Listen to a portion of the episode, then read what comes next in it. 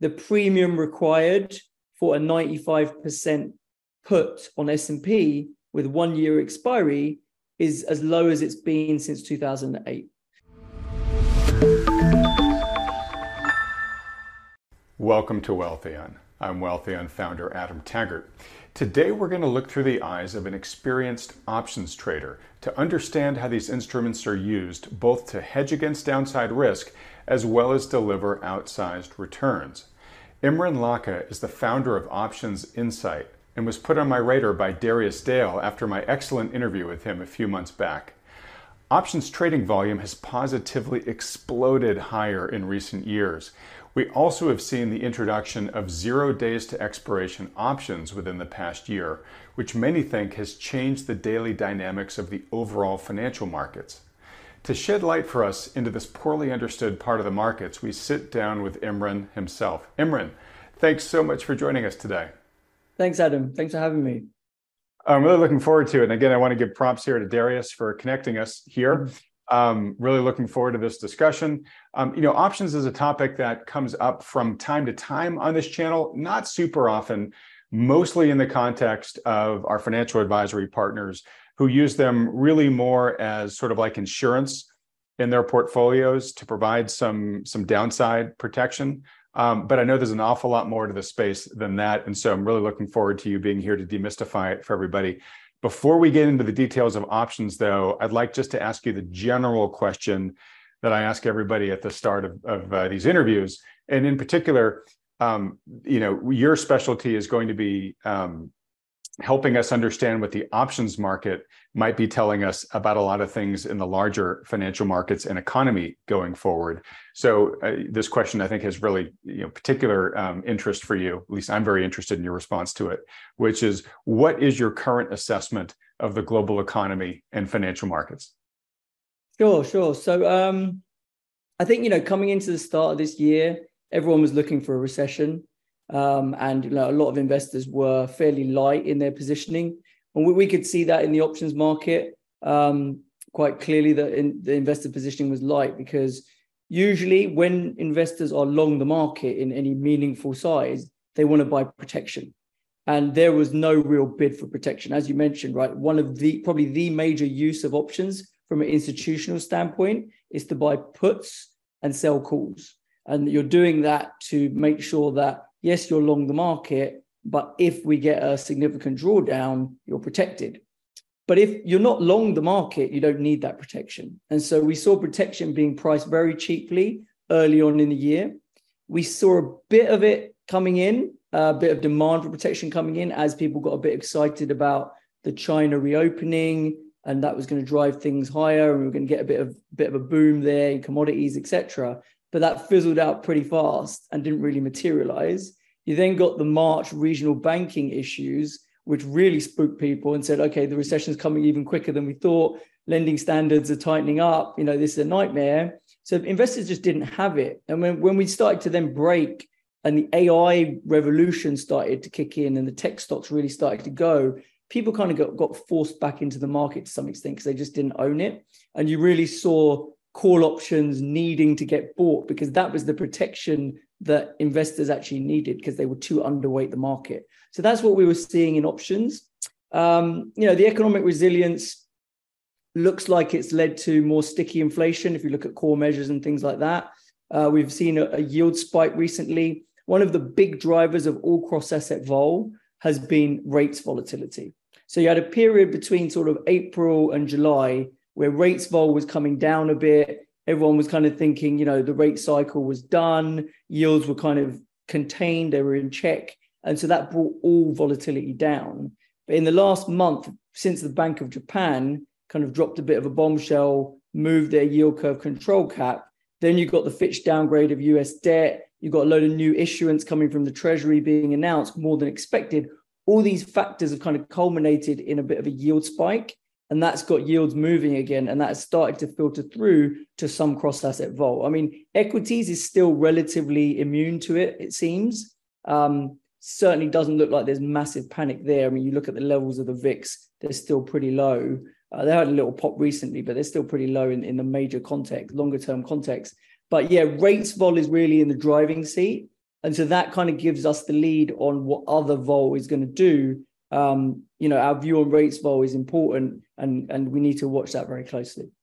Okay, so you used a term there a couple of times, vol, shorthand for volatility.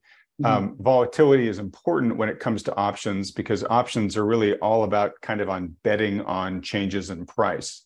Um, so I want to dig a little deeper into kind of the role of volatility in options trading and whatnot. But real quickly, just so we can bring on as many of the viewers currently watching this along this discussion with us, can we just zoom way up high for a moment and just have you very simply explain in 60 second version of mm-hmm. what exactly are options?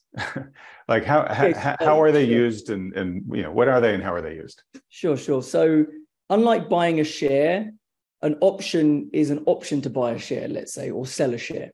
Okay. So uh, a call option gives you the option to buy a stock at some point in the future at some predetermined price, whereas a put option gives you the option to sell that stock at a predetermined price. Okay. So a put option can act a bit like insurance. So you might buy a put option against a, a position in, in stock that you have.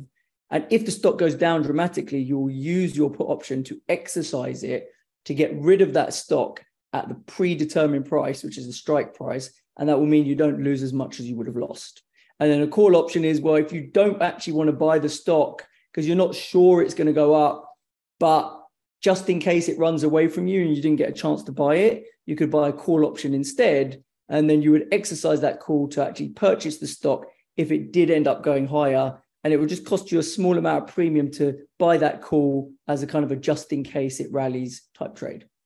Great. And and just to sort of simplify the the point there, um, uh, you are spending a smaller amount of money today to protect or, or to apply to a bigger position usually, um, and uh, you are. It's basically a bet that says, okay, if if these conditions happen, I get to do X, which will be favorable for me, and um, uh, if that if those conditions don't get met, you lose the money that you use to buy the, the option. Um, but what's nice about that at time zero is you know what your maximum downside is, right? You basically yeah. say my option trade, you know, oh, I'm only going to lose this amount, unlike a stock, which let's say you're short a stock and it theoretically could rise as high as infinity, you know, you'd have unlimited losses. With an option, you're limiting your losses at the time you're placing it, correct? That is correct if you're buying the option. Yes. That that is the safe way to do it where you can sleep easy at night when you buy options. The problem with buying options is that if that's all you ever do with options, you're probably going to lose money over the long run. So what a lot of in options traders do is they sell options, right? Because options by definition have this premium, have this risk premium that you can capture if you sell them, right? Obviously, it's risky. You you want to be a professional. You want to know what you're doing and be well educated before you do stuff like that. But actually, most of the money in options is made through selling them. And like for example, that period between April and July that where markets just didn't do a lot and implied vol implied volatility went down, and that's a that's a key component of option prices.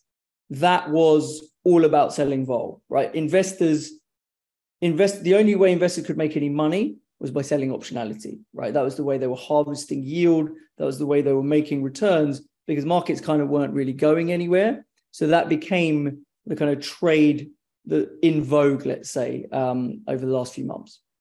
Okay, and and this is goes back to the importance of volatility, right? Where you're you're you're placing a bet that generally, not always, and we'll talk about in a second, but generally is expecting conditions to change right? So if prices goes up dramatically, something happens. If prices go down dramatically, something happens, and then my option kicks in to where I can exercise it and do the thing I bought the option for, right? Um, so if volatility is high, then it gives you more potential to to be right, right on the options bet, right? Mm-hmm. If option is low, it's not. Um, now, again, there are some strategies which we can talk about if you want to, collars, et cetera, where you're you're you're you're betting the price is not going to change. Um, but that's I don't think the majority use of of options. Correct me if if I'm wrong. But basically, to your point, when when the markets are unusually stable, where volatility is unusually low, the professionals just focus on selling more because they're capturing that option premium because the volatility is not there to trigger the change in price very much. So to a certain extent, they are betting on prices staying similar. Did I did I describe it okay? Yeah, and and you know you mentioned earlier about zero DTE flows, right? The the big pickup in volume of one day optionality, and that that as well is very much used by the professional options traders to sell volatility. So what they're basically betting on when they when they trade all these massive volumes that are going up in zero DTE options are actually coming, a lot of them from systematic sellers of these options. And they're often multi-leg strategies where they sell, they sell some options, they buy some options against it, but they're trying to capture a range in the market that you're not really going to break out of. And if that happens, you'll get to earn a certain amount of income every single day. You just do that trade again and again and again and again. Some days it will move against you and you'll stop out of your position intraday and you'll take a hit. But what these guys are doing is they're constantly coming back, maybe multiple times a day, certainly every single day, and they're selling this, selling all these options to the street. So this is why volatility is getting compressed because the supply of it is rising because people are using these super short dated options as a, as a yield enhancement, yield earning strategy. That is giving market makers, who are the, who are the people who provide liquidity, in the banks, etc. That's just giving them a load of volatility on their books. And those guys can only make money from that volatility if markets move. So they need the market to move. And the people who are selling the vol, they need the market to stay still. So that's it's a battle between those two kind of counterparties.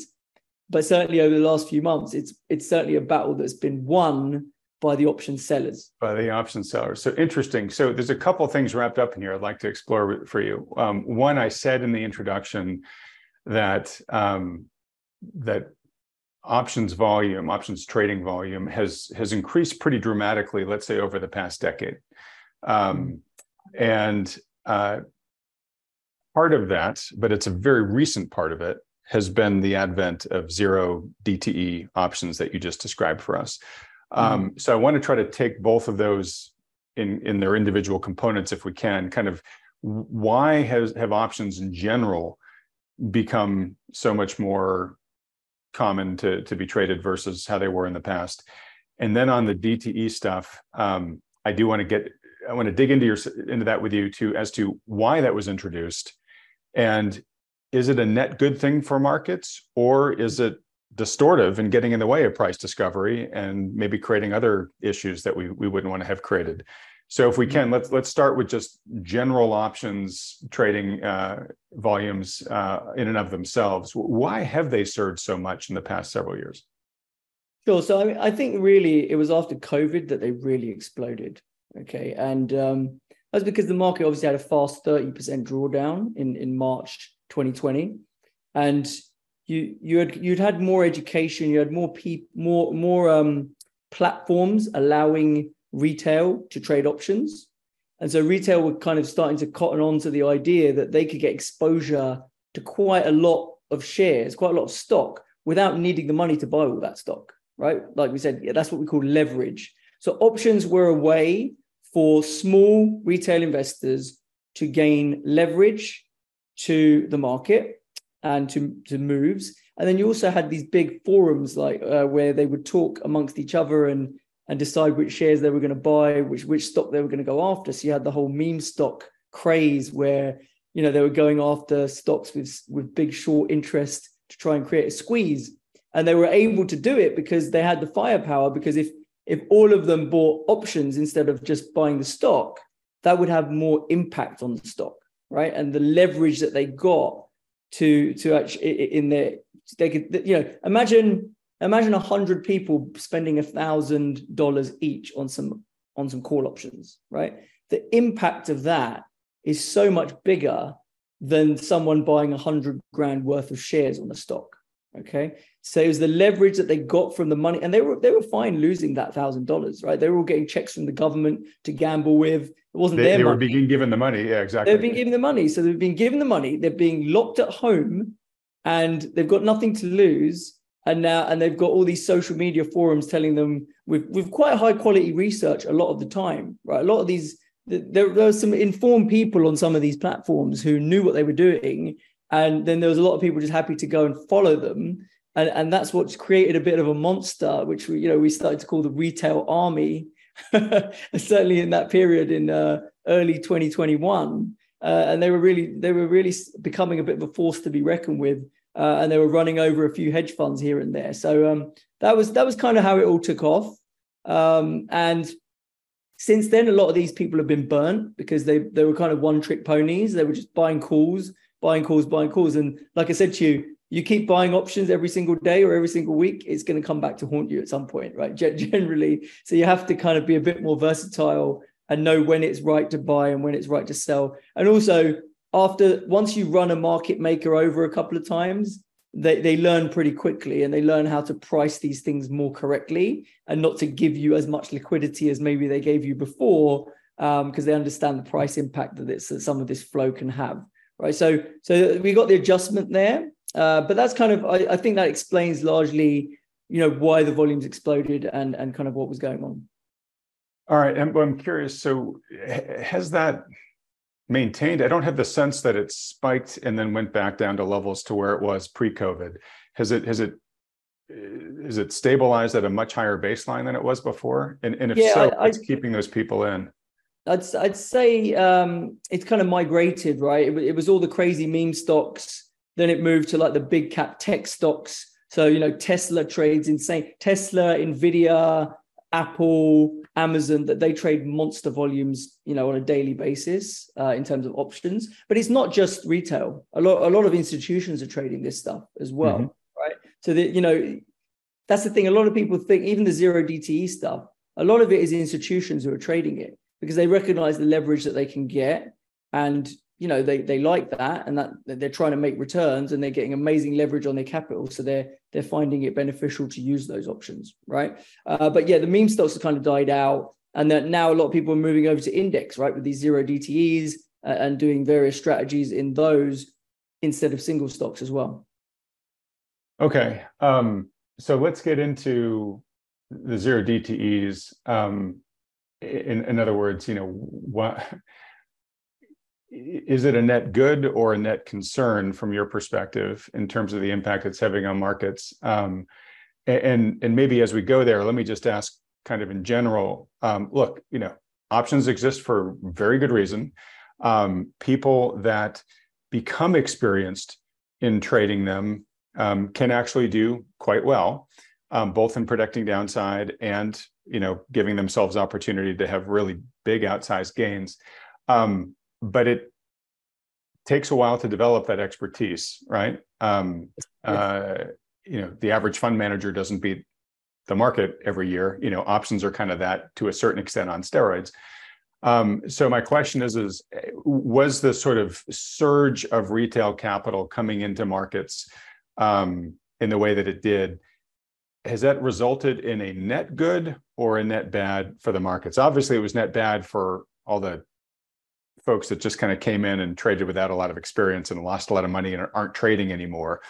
But mm. now that they've presumably sort of been, you know, flushed out, is the market in a better state because of all this or a worse one?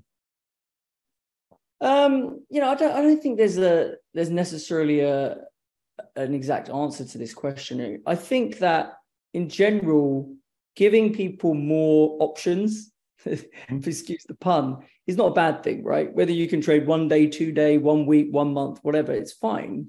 Um, it's just that really it's a question of whether that liquidity that's being provided is going to be there when you need it or whether it's going to evaporate.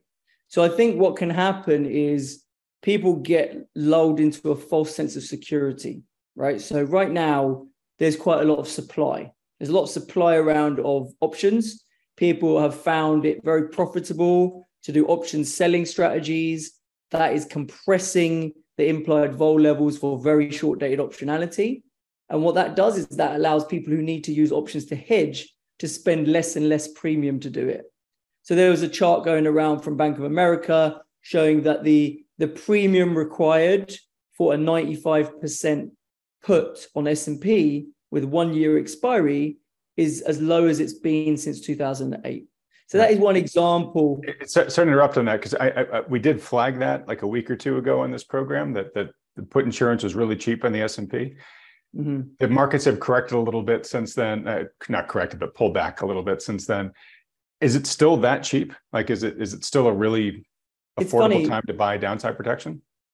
When you need mealtime inspiration, it's worth shopping Kroger, where you'll find over 30,000 mouthwatering choices that excite your inner foodie. And no matter what tasty choice you make, you'll enjoy our everyday low prices, plus extra ways to save, like digital coupons worth over $600 each week. You can also save up to $1 off per gallon at the pump with fuel points. More savings and more inspiring flavors make shopping Kroger worth it every time. Kroger, fresh for everyone. Fuel restrictions apply it's funny. Like I wrote in my daily piece today that it's it's a, it's factually correct that puts are low in terms of the premium that you have to spend to buy them, but lar- a large part of that is because interest rates are at five percent. Mm-hmm. Because interest rates filter into the pricing of options. So the price of a put option, if rates are at zero, is going to be different, is going to be more expensive than the price of a put option if rates are at five because the put option is priced off what we call the forward, and the forward cares about where rates are basically. So it's not just because downside protection is offered only and no one wants it. It's also because rates are a lot higher than they've been in the last decade or so.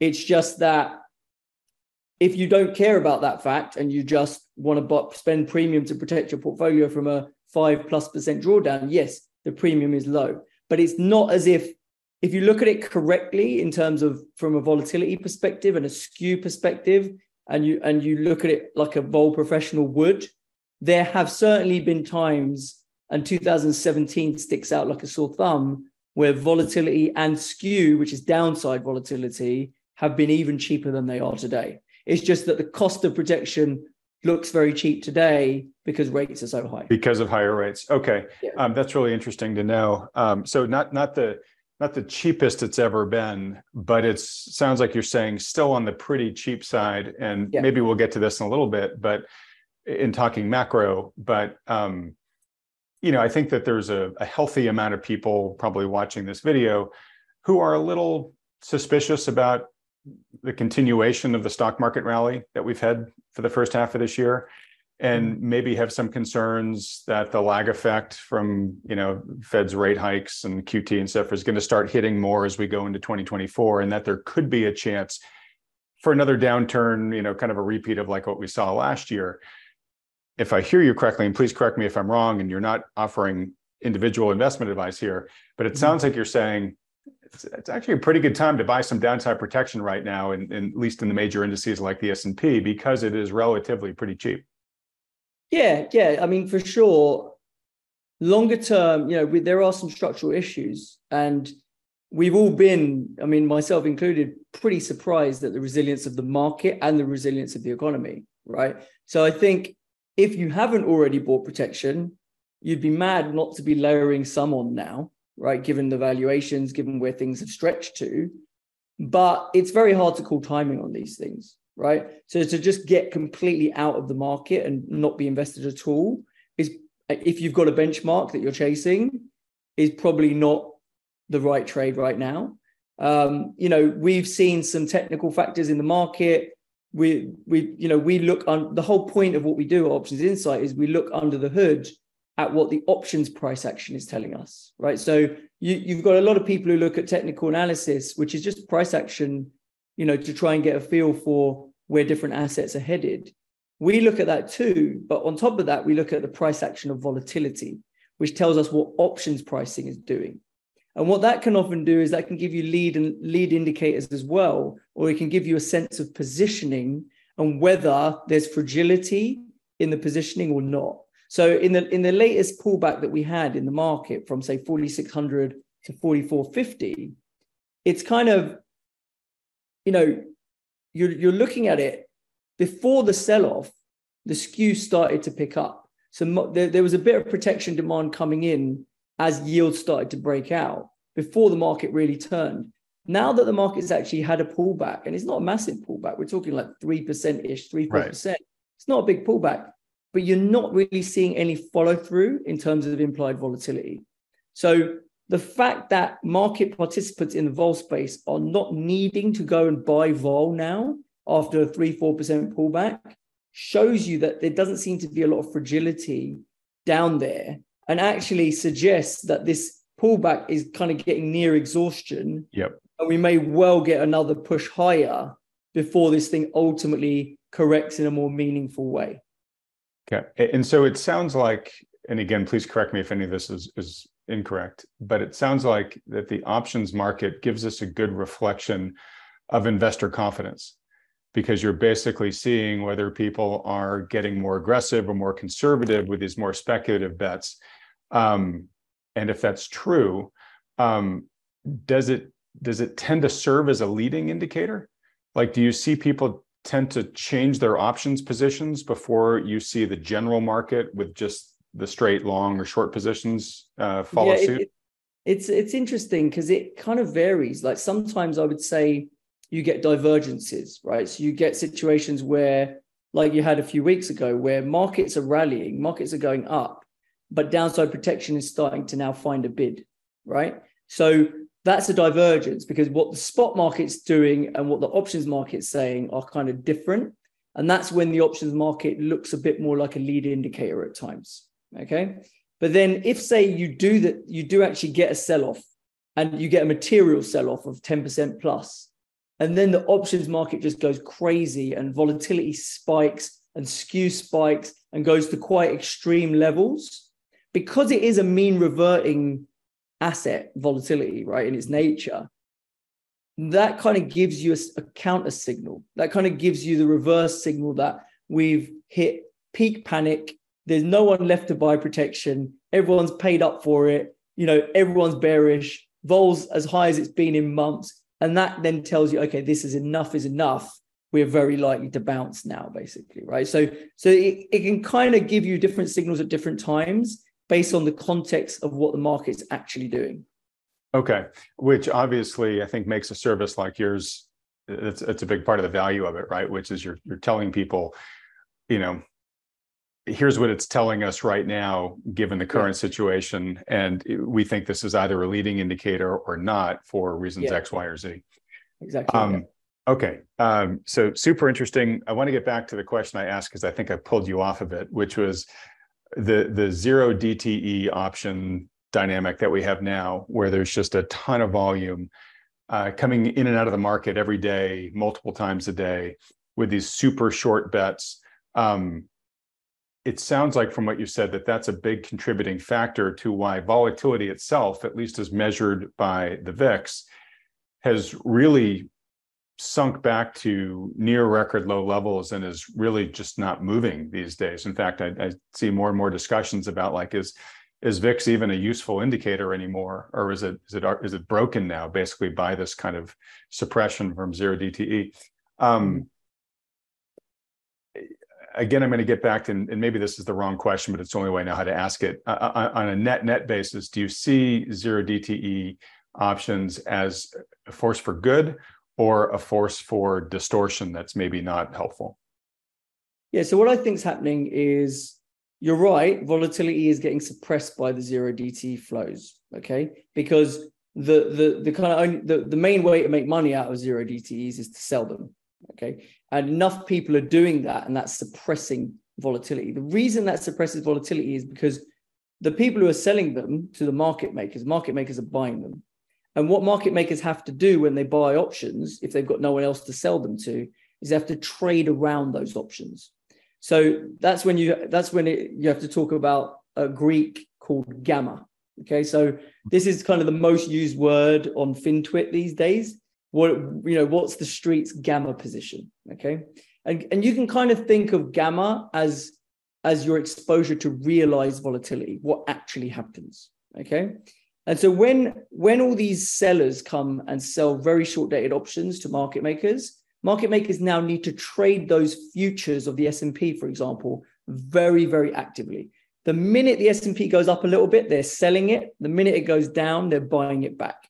And, and the act of them selling it as it goes up and buying it as it goes down in itself, in the size that they're doing it, stops it from moving. It keeps it, it contained. It's like keeping it the tiger in the cage. Yeah. Exactly. Because that, and that's them trading their gamma to capture money that works against their time decay bill that they have when they buy options. Okay. So it's a bit complex because you, you need to understand the Greeks and what gamma and time decay and all those things are. But essentially, just think of it like these sellers of zero DTEs are giving the street a load of options. And the only way the street can not lose money on those options is by violently trading futures, frantically trading futures intraday, which is keeping the market very, very contained. Okay. So that is suppressing vol. Now, what could how could that change? Well, when you get some sort of news event or some sort of data point that surprises the market in a big way, then all of a sudden these these um, the thing about these options is they're very the, the the exposure they have is very local. It's very concentrated around certain strike prices. Okay, so if the market suddenly jolts 100, 200 points away from all these option positions, that position's gone. It's not there anymore. So it's no longer holding the market stable. And then on top of that, if the market makers don't want to offer you or offer anyone else the volatility so cheaply now that the market's moved, that liquidity that you think is there in the options market that is keeping things stable completely evaporates and goes away, right? So it's very fickle. And and so I think the thing I don't like probably about it is that it gives you the illusion of an unbelievably stable uh, market with a lot of liquidity that we've seen evidence in the past. For example, we go to the Volmageddon event in early 2018. if you get a data point that surprises the market enough, then that liquidity and that you know stability that you thought you had in the market can suddenly evaporate because no one wants to sell you these options anymore. And the price of these options you know, the volatility they might offer it at 10 or 15. Now they might be offering it 50 or 60. So it could triple in a day. And that can, can create instability in itself because people might have been relying on being able to put their hedges on at such cheap levels. And now suddenly that, that liquidity has gone away from them, right? So I think that is probably the risk. But I think you need something quite game changing to to for that for for those market makers to kind of pull their offers away and say, right, we're not selling this stuff because we're not sure. Right. Okay, great. All right. So it sounds like one downside is the fact that it um, it kind of engenders complacency that things are going to be stable going forward. And when it gets surprised, we talked about how the market makers were there basically, um, you know, working hard to keep the tiger in the cage, right? Mm-hmm. Mm-hmm. But but when these options start becoming worthless and they don't need to protect them anymore with that trading, you have both surprise losses on behalf of the folks that place these options trades, right? So they're getting injured. But then you have the market makers basically removing the bars from the cage. and the tiger gets out and you know then surprises yeah. a lot of people, right? So you have yeah. that risk. Um, I, I, get that being an issue. Um, let's just talk about how things work 90 plus percent of the time where the market makers are keeping the tiger in the cage and things are remarkably stable. I'm just mm-hmm. curious, is that good? I, I get that it's good for the zero DTE traders who are selling those options because they're just going to capture the options premium and they're doing it at high volume, right? But is that good for markets? In other words, is that does that suppress true price discovery? You know, should more natural volatility is more natural volatility getting suppressed that would otherwise be driven by fundamentals, but it's getting contained because of this. Yeah, to some extent, I I, I can hear that argument, uh, but isn't that what central banks have been doing since 2008? suppressing yeah and yeah look I, I you know personally I, I i think they're culpable for that too right uh, yeah, not, i'm not yeah, coming yeah. here to to to beat up on options but i'm just curious yeah. anything that that suppresses something to me feels like you're interrupting with natural natural market forces and natural price discovery right yeah but you could argue you know the people who are selling those options are taking a risk right they when you say they're it's not like they're it's not like they're printing money and then using that money to take bets on the options market and suppress volatility right they, the people who are selling these options are taking the risk that these options can hurt them. So, so you could argue that's natural. That's a natural force. That if they've got reason to believe that is a profitable strategy selling options, they're selling options and they're taking the risk that goes along with that. As long as you are taking the other side of the bet, as long as you're taking the risk as the long and you're also taking the chance of making money, then that is natural forces at work, in my opinion. Right? It's when you don't have any downside that it's artificial, right? And I don't think you can say that about these option sellers. Yeah. Um, See what I mean? Yeah. Uh, so I, I, I totally get that. Um, let me give you a parable, and then we can move on from this because I'm I'm literally just spitballing here in real time. Um, I appreciate you doing it with me, but um, I guess where I one of the areas where I worry about is, um, and this probably doesn't happen this way, but let's say that there's a company that otherwise should trade according to its fundamentals right? Is it growing its profits? Is it you know doing a mm-hmm. good job of of creating value or not right? And then let's say you get a couple of big institutional players who just decide that they want to sell zero dte you know options against that stock right? Or we could make this an index but let's just make it a stock for simplicity's sake. And they're keeping that that the price of that that instrument artificially range bound where the average retail investor is investing with one thesis which is oh i think fundamentals are going to matter but the mm-hmm. big guys can push it around and contain it because they know if they can do it at a, a big enough scale because of their deep pockets that they can make money for themselves here and kind of screw everybody else right so mm-hmm. just curious if you have maybe i'm overthinking it yeah, I mean, I, I, think that there is potential for that a little bit, but I, I would also say that, you know, the fundamental thesis is usually a much longer term thesis, right? So, so whilst these these impacts of options can have short term impact for sure, and they can hold a stock still for a week or a few weeks or even longer, ultimately they might be doing you a favor, right? Because you've had time to see to do your work on the fundamentals to decide that this stock is the wrong price and you want to own it for the next god knows how many years because it's it's cheap and they're preventing the price from running away from you so you're actually getting a chance to build your position own it as long as you can stay in that trade for longer you, they're doing you a favor because if the markets were efficient and everyone knew what the stock was worth and they weren't suppressing the stock maybe it'd be running away from you you know? Okay. Okay. So what you're saying is, is zero DTE, these short-term options, they can kind of slow price discovery, but they they don't arrest it forever. And so yeah, exactly. Okay. Yeah.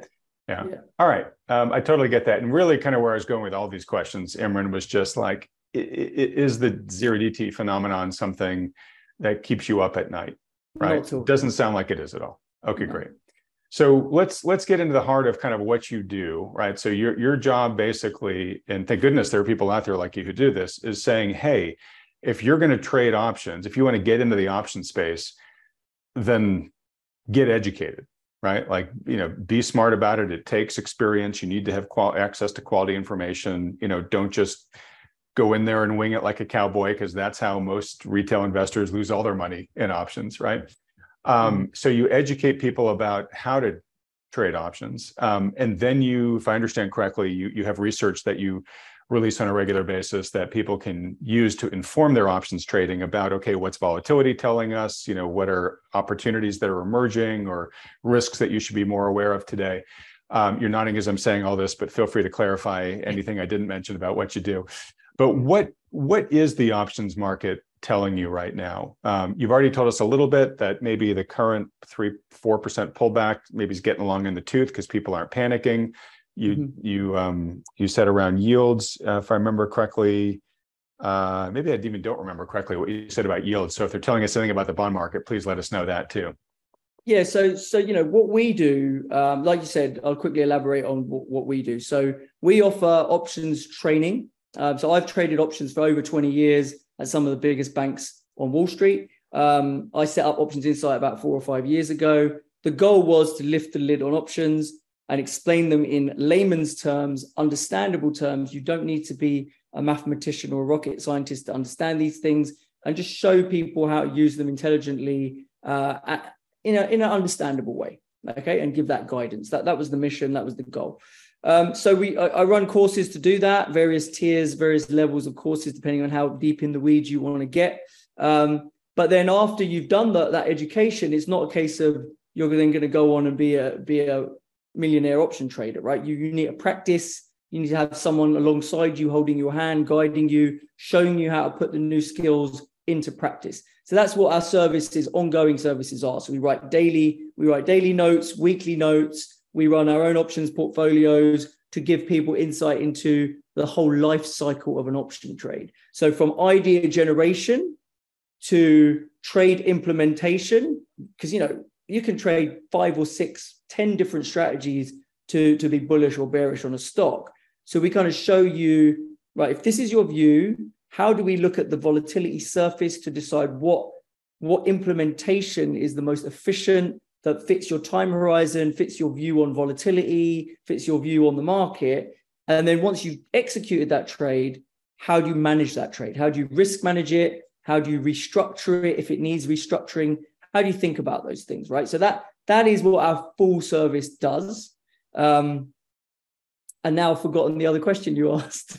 okay, no. So the, the, other question was: so what is you know, you're writing these daily reports. You know, you're yeah. you're doing your your analysis. What is the option market telling you about the current environment in which we find ourselves in? Yeah, so in general, I would say volatility is still pretty low across most asset classes. Okay, so you've got some commodities absolutely at their lows, likes of gold. I'm talking about volatility here. It's a gold vol, silver, uh, copper. Some of the metals vol is very, very cheap, um, as is oil, actually, right? So commodities vol is just very, very cheap um, and, and offers good opportunities if you have directional views on that stuff.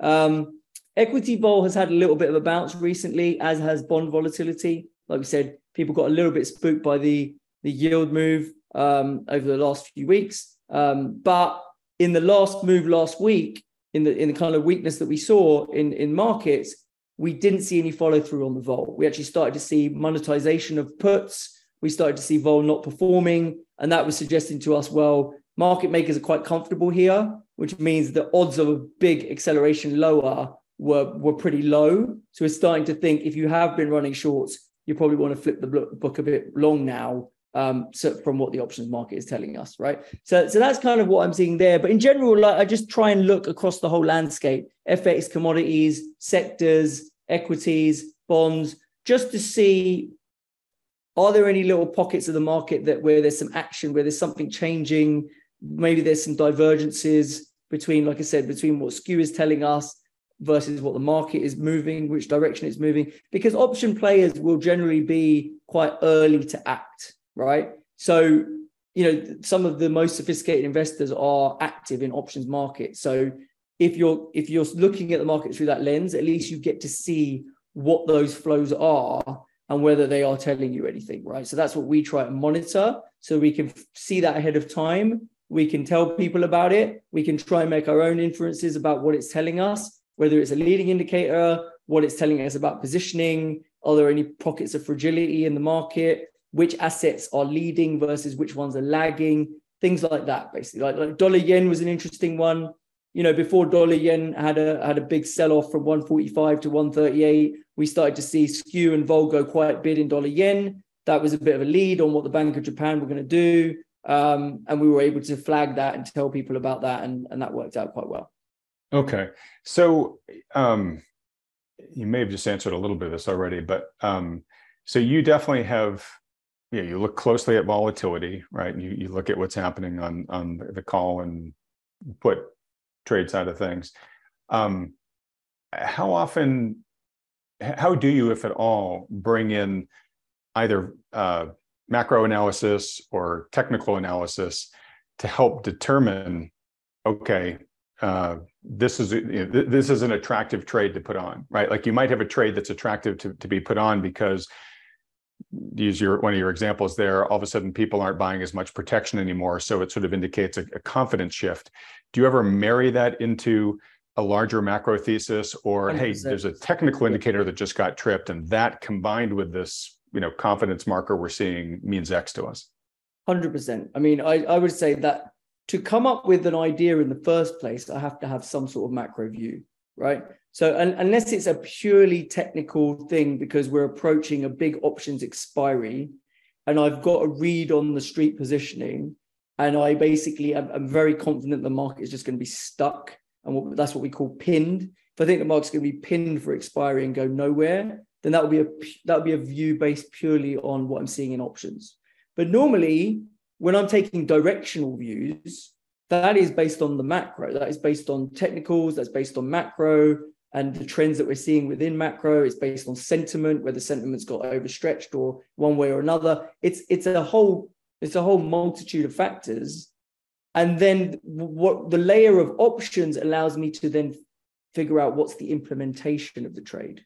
What is the optimal way to actually position for my macro view and take advantage of what the shape of the options surface looks like, right? So I'll give you a few examples. So if I was bullish on an asset, there's various ways of playing that, right? I could buy call options. Now, if I was going to buy call options, what expiry would I buy? Would I buy one month, two months, six months? So I'd have to have a time horizon on that view, on that trade. But then what if the six month options are really, really expensively priced and the one month are really cheap, right? Would that change my implementation? And then this is just one option we're talking about buying a call option. What if I want to do what we call a call spread, where I buy a call and I sell a call further further out with a higher strike because that cheapens the cost.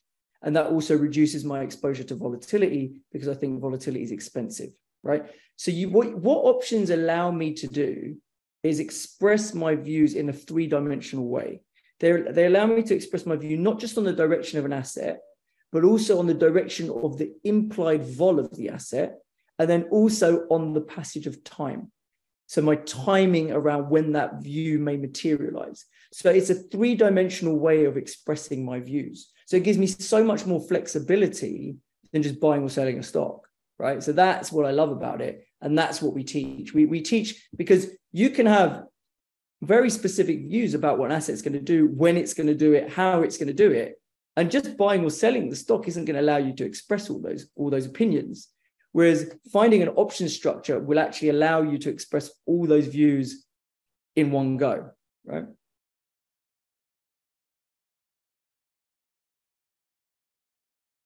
Are you still there? I've lost you. Sorry about that hiccup in the system. Oh, um, oh no.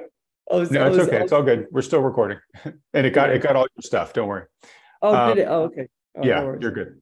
Um, every once in a while, when I haven't um, rebooted my computer in like a week, which it's looking like I haven't, um, I'll start having this issue. But it, will be okay. I just turn off my camera, turn it back on, and we're good. Oh no. Um, let me just note the time here. cut freeze. Um, Okay, super helpful, Imran. So um, for for somebody who like wants to use a service like yours, um, are they do they have to bring their own thesis every time, and you're just your system is educating them on how best to go pursue and position for that thesis, or are you guys also surfacing potential opportunities um, based upon your your macro and fundamental outlook where I, am going to make this up. Correct me tell us what exactly goes on but you you guys might say oh well here at options insight we're seeing this opportunity emerge right now and we're going to place this type of trade. You can all come follow us in it if you want to.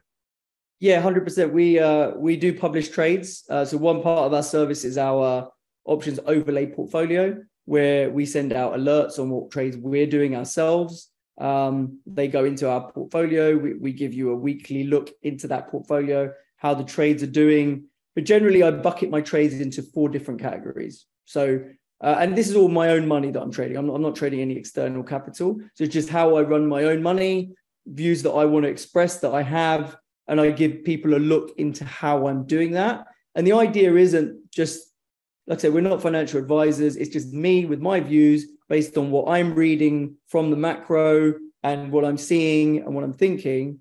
Uh, but it shows you that if you happen to agree with what I think and, and, you know you want to express a similar view, it's showing you how I put that on and how I think about it and why I do it. So it is still very much about the education. But if you if you are struggling to formulate your own views because you don't have that much experience, then you do get to benefit from my own views and my own insights because I am actively trading on a on a daily and weekly basis. Yeah. Okay.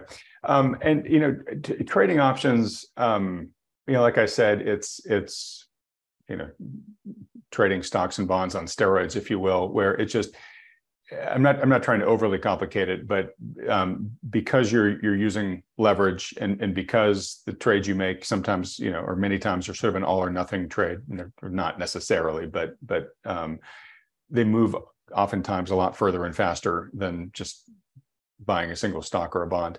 Um, you know the, the, the learning curve for options uh, is is a bit longer um, and steeper than that for just becoming a, a regular investor. And again, on this channel, I tell most people, yes, educate yourself, get as much experience as you can, but work with an experienced advisor until you've really gotten your sea legs and you've really developed your own expertise here. And, and many people never get to the point where they really feel fully confident to be their own portfolio manager. And that's fine because people have real lives to, you know, focus on and stuff like that. So for somebody who has not traded options in the past, but says, you know what, I think I actually want to do this. Mm-hmm. How long does it usually take somebody to the point where they they they get up to the point where they're they're they're they're, they're really experienced and they really know what they're doing? I mean, is again, what I want to make sure is if somebody is is entering into this journey, that they're being realistic about the commitment and the effort that it's going to take to actually get pretty good at it. That's a great question. Um, I mean, look, we've had various people come through our community over the years. Um, generally, I mean, if if you don't really have much experience at all and you you are coming in as a bit of a beginner, I think it's going to take you probably at least a year to really get comfortable. Um, so you know, I mean, uh, the the options course, the syllabus that I've that I've written, you know, I teach that in two days at a weekend in an intensive boot camp, and um, and and you know it, it kind of blows people's minds a bit. And i'm like relax. It takes junior traders in banks like six months to learn this stuff and then they got to practice it and, and they probably don't get good at it for another six to 12 months right? So mm-hmm. i think it does take time because you can learn all the theory but you won't really get it until you experience the p&l and you make mistakes and you live and breathe with the positions and you see where they work and where they don't work and then you see how they fit in with your own style of trading right? And what are you good at? What type of options trades are you good at doing? What are you not so good at doing right? So like i was saying before i bucket trades into four categories right? So we have delta trades which are directional. So using options to express a directional trade you might be really good at that. Um, we have income trades or carry trades as we call them which are which are about earning premium. So you're short options and you're trying to earn premium, but we do it in ways that are protected that don't blow us up, basically, because we the thing that we never want to be doing at Options Insight is getting people into trades that's going to blow up their account.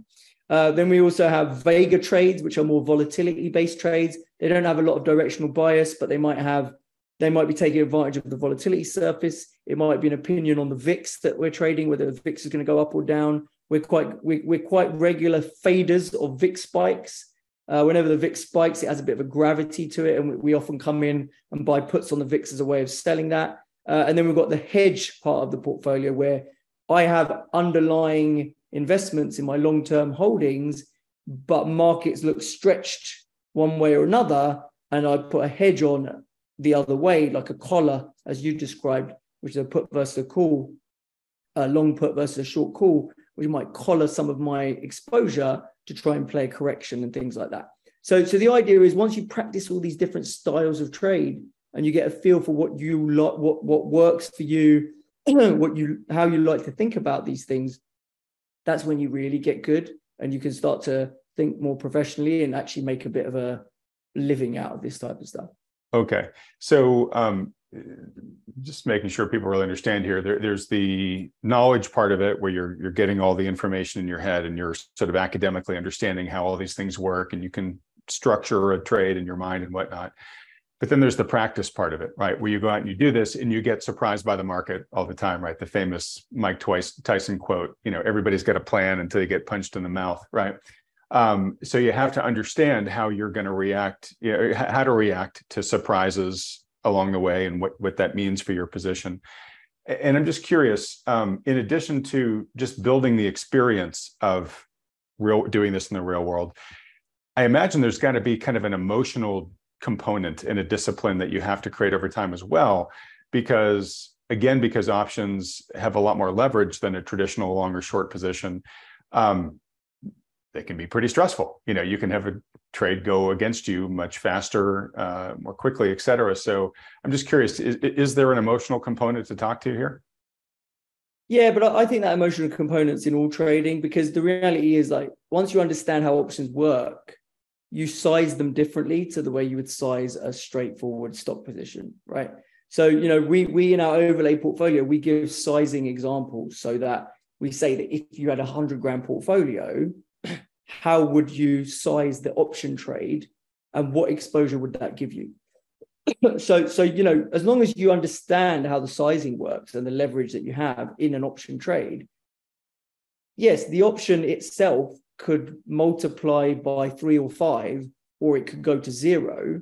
But that's why you don't put 5% of your portfolio in it, basically, right. right? You maybe put 50 basis points of your portfolio in it because you factored that in, you know? And and you the, the longer the duration of the option, the more premium you're going to be willing to commit to that option because it's not going to evaporate in a month. It's going to be there for six to 12 months or whatever. So that's what we're again, we're giving guidance and education around sizing so that you get to see that they don't have to be the things that are just you know creating crazy volatility in your portfolio unless you size them crazily but that's not what we teach you to do got it okay great point and, and it actually really does um it's consistent with uh, points that a lot of our financial advisors make on this program about the importance of position sizing just in your own portfolio just on the long and short side as well so it sounds like a lot of the same uh, best practices apply with options as they do with regular instruments. Um, all right. Well, look, Imran, this has been great. As we as we wrap up here, um, uh, I guess just a general question I'll toss out there. Feel free to not answer it if you feel you've already done so. But like, um, uh, I, I generally when we have a you know an analyst on this program, we talk a, a bit about the macro side of things and where they see the market headed and whatnot. Do you you and or options insight have a particular point of view when you look out six months a year from now about where you see things headed either in the overall economy or in the markets or are you pretty much a, I just look at the data you know pretty much on a on a day-to-day basis and i i look at what i can make a trade off of and that's kind of how i place my how i look at the world no i try to have multiple time horizons in terms of my view of the market so I'll have I'll have kind of a six to twelve month horizon view, um, and then I'll I'll then use my insights of what I see in the options market to maybe layer tactical things around that.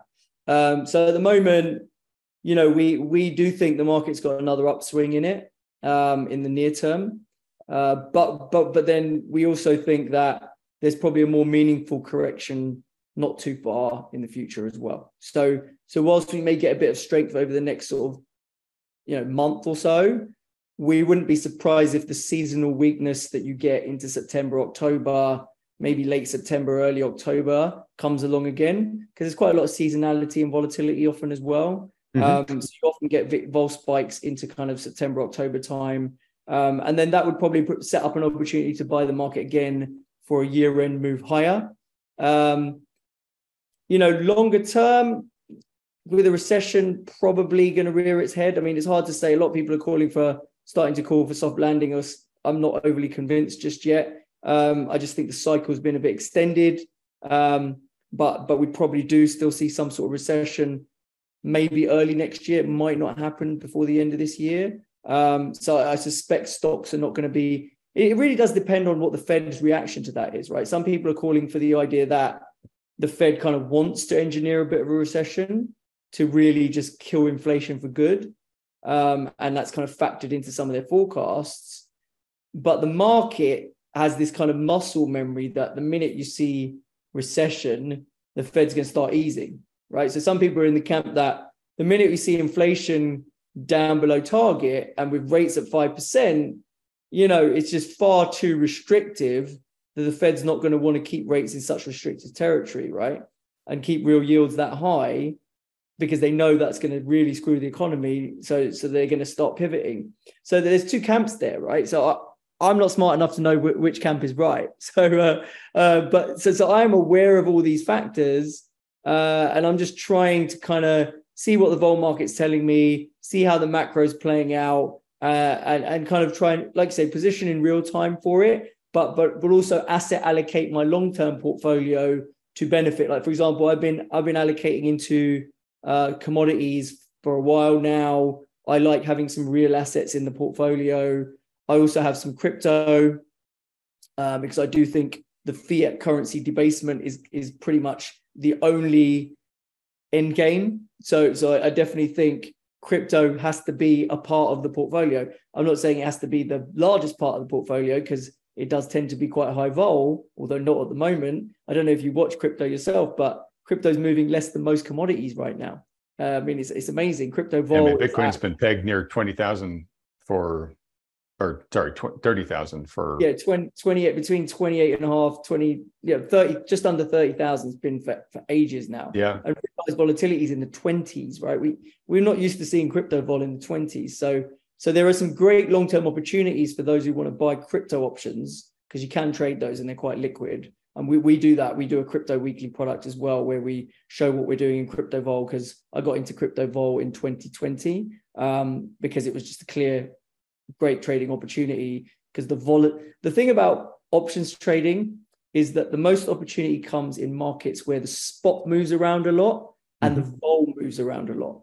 So when you've got high vol of vol and high vol of spot, it's kind of an option trader's dream, right? So there was I, I just got completely enticed into trading that in 2020 and, and it worked really well.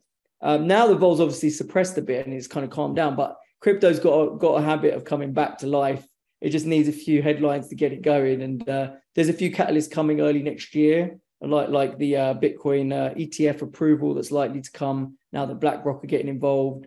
Uh, you've also got the halving, which tends to be a cyclical upturn in Bitcoin as well. So we do think and, and if you if that coincides with a Fed pivot because recessions here finally, then I think all those things are going to work into the hands of crypto. And so getting into some longer dated upside in crypto is probably quite a good trade in, in our opinion. Okay, that's, great. That's what we do.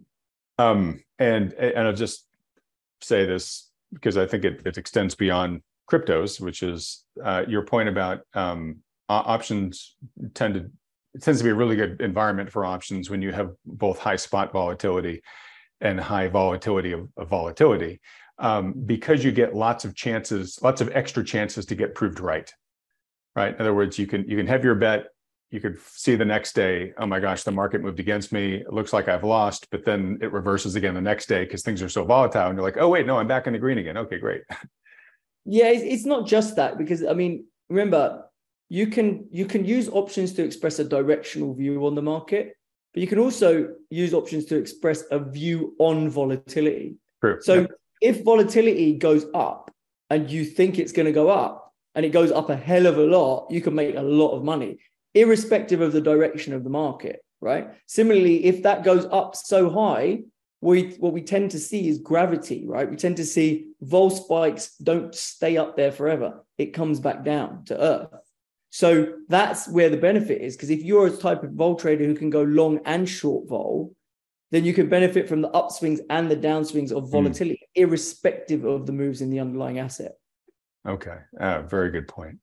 All right. Well, look, uh, this has been fascinating. Um, I think it's been really enlightening for the folks that you know came to this video really not understanding much about options at all. Really enjoyed the conversation. And again, I'm going to send a note of thanks to Darius for connecting us.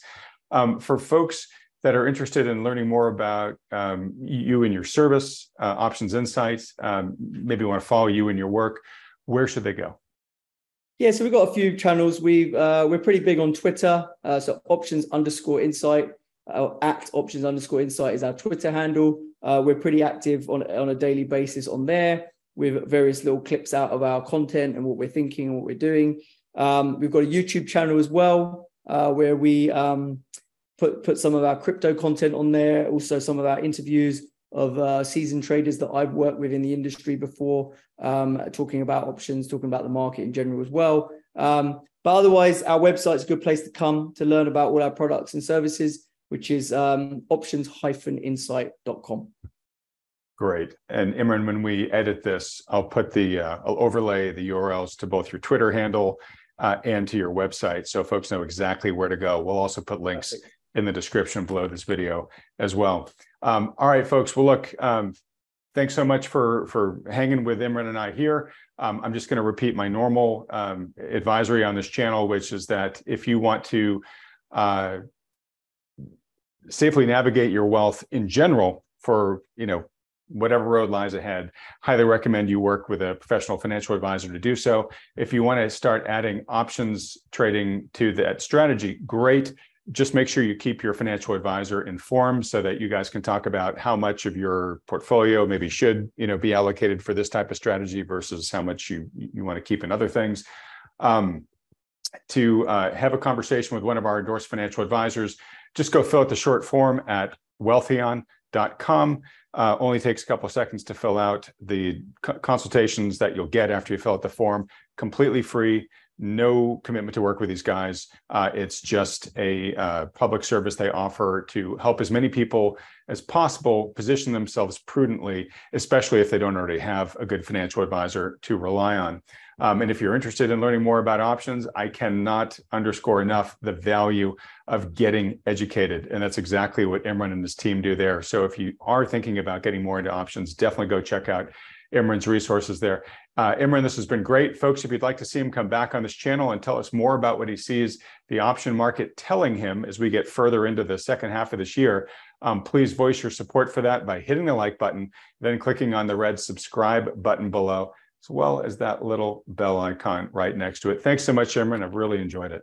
Thank you, Adam. It was great, great to chat. All right. And everyone else, thanks so much for watching.